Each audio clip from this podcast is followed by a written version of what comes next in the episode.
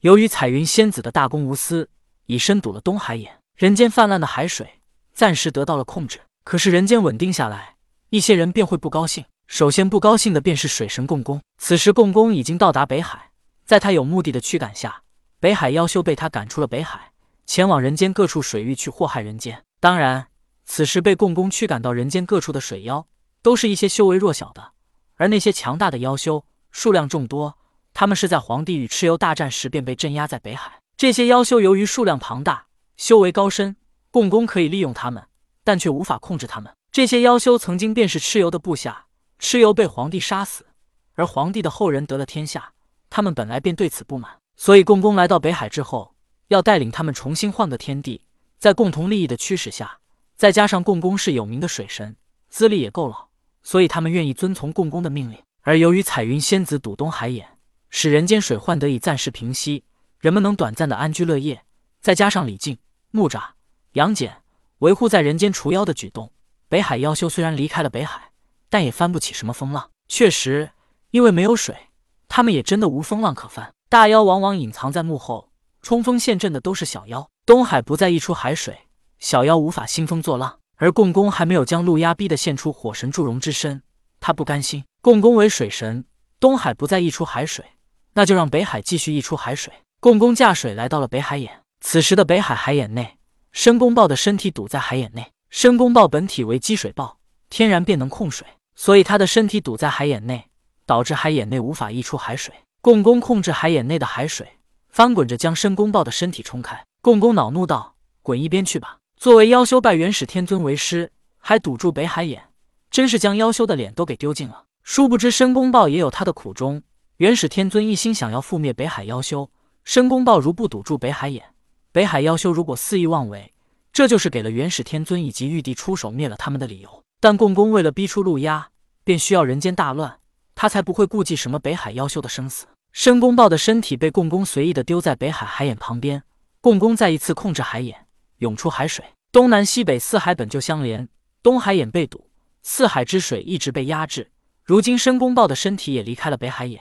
没有了压制的海水，从北海眼汹涌而出。共工如今之所以敢这么嚣张，敢置天下黎民百姓而不顾，皆是因为当年他与祝融大战，祝融同样犯错，和他一样本就该死，可是圣人们却让他换个名字活了下来，这是欠了共工的因果。所以水神共工与火神祝融的大战根本无可避免，他们之间最终要做一个了结。而在东海的申公豹感觉到自己堵在北海眼的身体被随意的丢弃了，他十分恼怒。离了东海，驾云便向着北海而来。当彩云仙子堵住东海眼之后，人间暂时稳定的这段时间内，朝歌城内，五更眼见洪水退去，但他的目的还没有实现。朝歌城监国的三王管书仙、蔡叔度、霍书处，他们三人还没有做出什么行动。五更看在眼里，急在心里。如果天下就这么稳定，他再也没有机会夺回本属于他们殷商的江山。但五更不知道的是，他着急，管书仙比他还着急。眼看人间泛滥的洪灾趋于稳定，如果等到人间彻底稳定下来，管书仙就再也没机会回到西岐掌控姬家大权。管书仙无法再等下去了。管书仙、蔡叔度皆是聪明人，他们不想直接出头露面，便想到利用霍书处这个无脑之人。于是三王又一次见面，管书仙与蔡叔度谈话。管书仙首先说道：“姬旦作为摄政王，如今却害得天下民不聊生，想父王一向仁德爱民，如他在天有灵。”一定会惩罚鸡蛋的无能。博弈考试，姬昌第一子，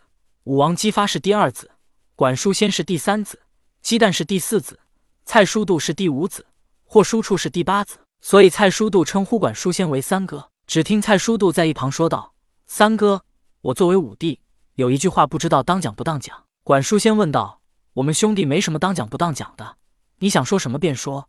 我可不是鸡蛋那刚愎自用、不听建议的人。”蔡叔度说道：“我们都曾讨伐纣王。”姬家得到江山，我们都立下了汗马功劳，凭什么鸡蛋他做摄政王？论资历，论威望，他哪能跟三哥你比？顿了顿，蔡叔度继续说道：“如果鸡蛋真的使天下稳定，百姓安居乐业，那我们也认了。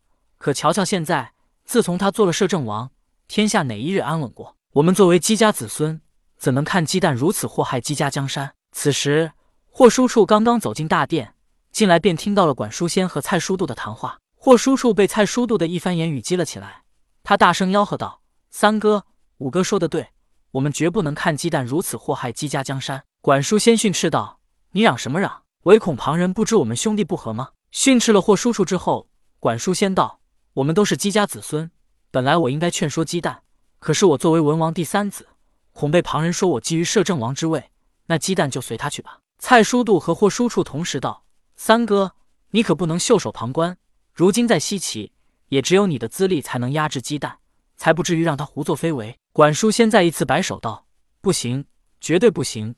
我们远离西岐，只在此做好我们监国的三王就行了。”不能再引得鸡蛋不满。霍叔叔一听，当时便不满了。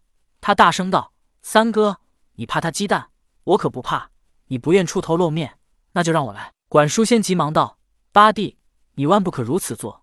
如果那鸡蛋不讲兄弟情义，将你扣留在西岐，你让我和你五哥怎么办？”接着，管叔先又说道：“我们守好朝歌，就让那鸡蛋想做什么做什么吧。”霍叔叔道：“不行，我明日便前往西岐，我倒要看看。”西岐这么多大臣，眼睁睁看着天下大乱，他们究竟是在做什么？鸡蛋不适合做这个摄政王，那就让三哥你来做。管叔先道：“八弟，你不能去，到时如果鸡蛋心狠手辣，这不就害了你吗？”霍叔处道：“三哥，你就别管了，我现在就回去收拾一下，明日便前往西岐。我倒要看看那鸡蛋是不是一手遮天，陛下是不是也不讲情面，要对付我这个叔叔。”说罢，霍叔处便离开了大殿。霍叔处走了之后，管叔先与蔡叔度相视一笑。蔡叔度道：“三哥，如我所料不差，八弟到了西岐，肯定会被鸡蛋扣留。”管叔先道：“如他被扣留，我们便能联合其他姬家子孙声讨鸡蛋。”蔡叔度道：“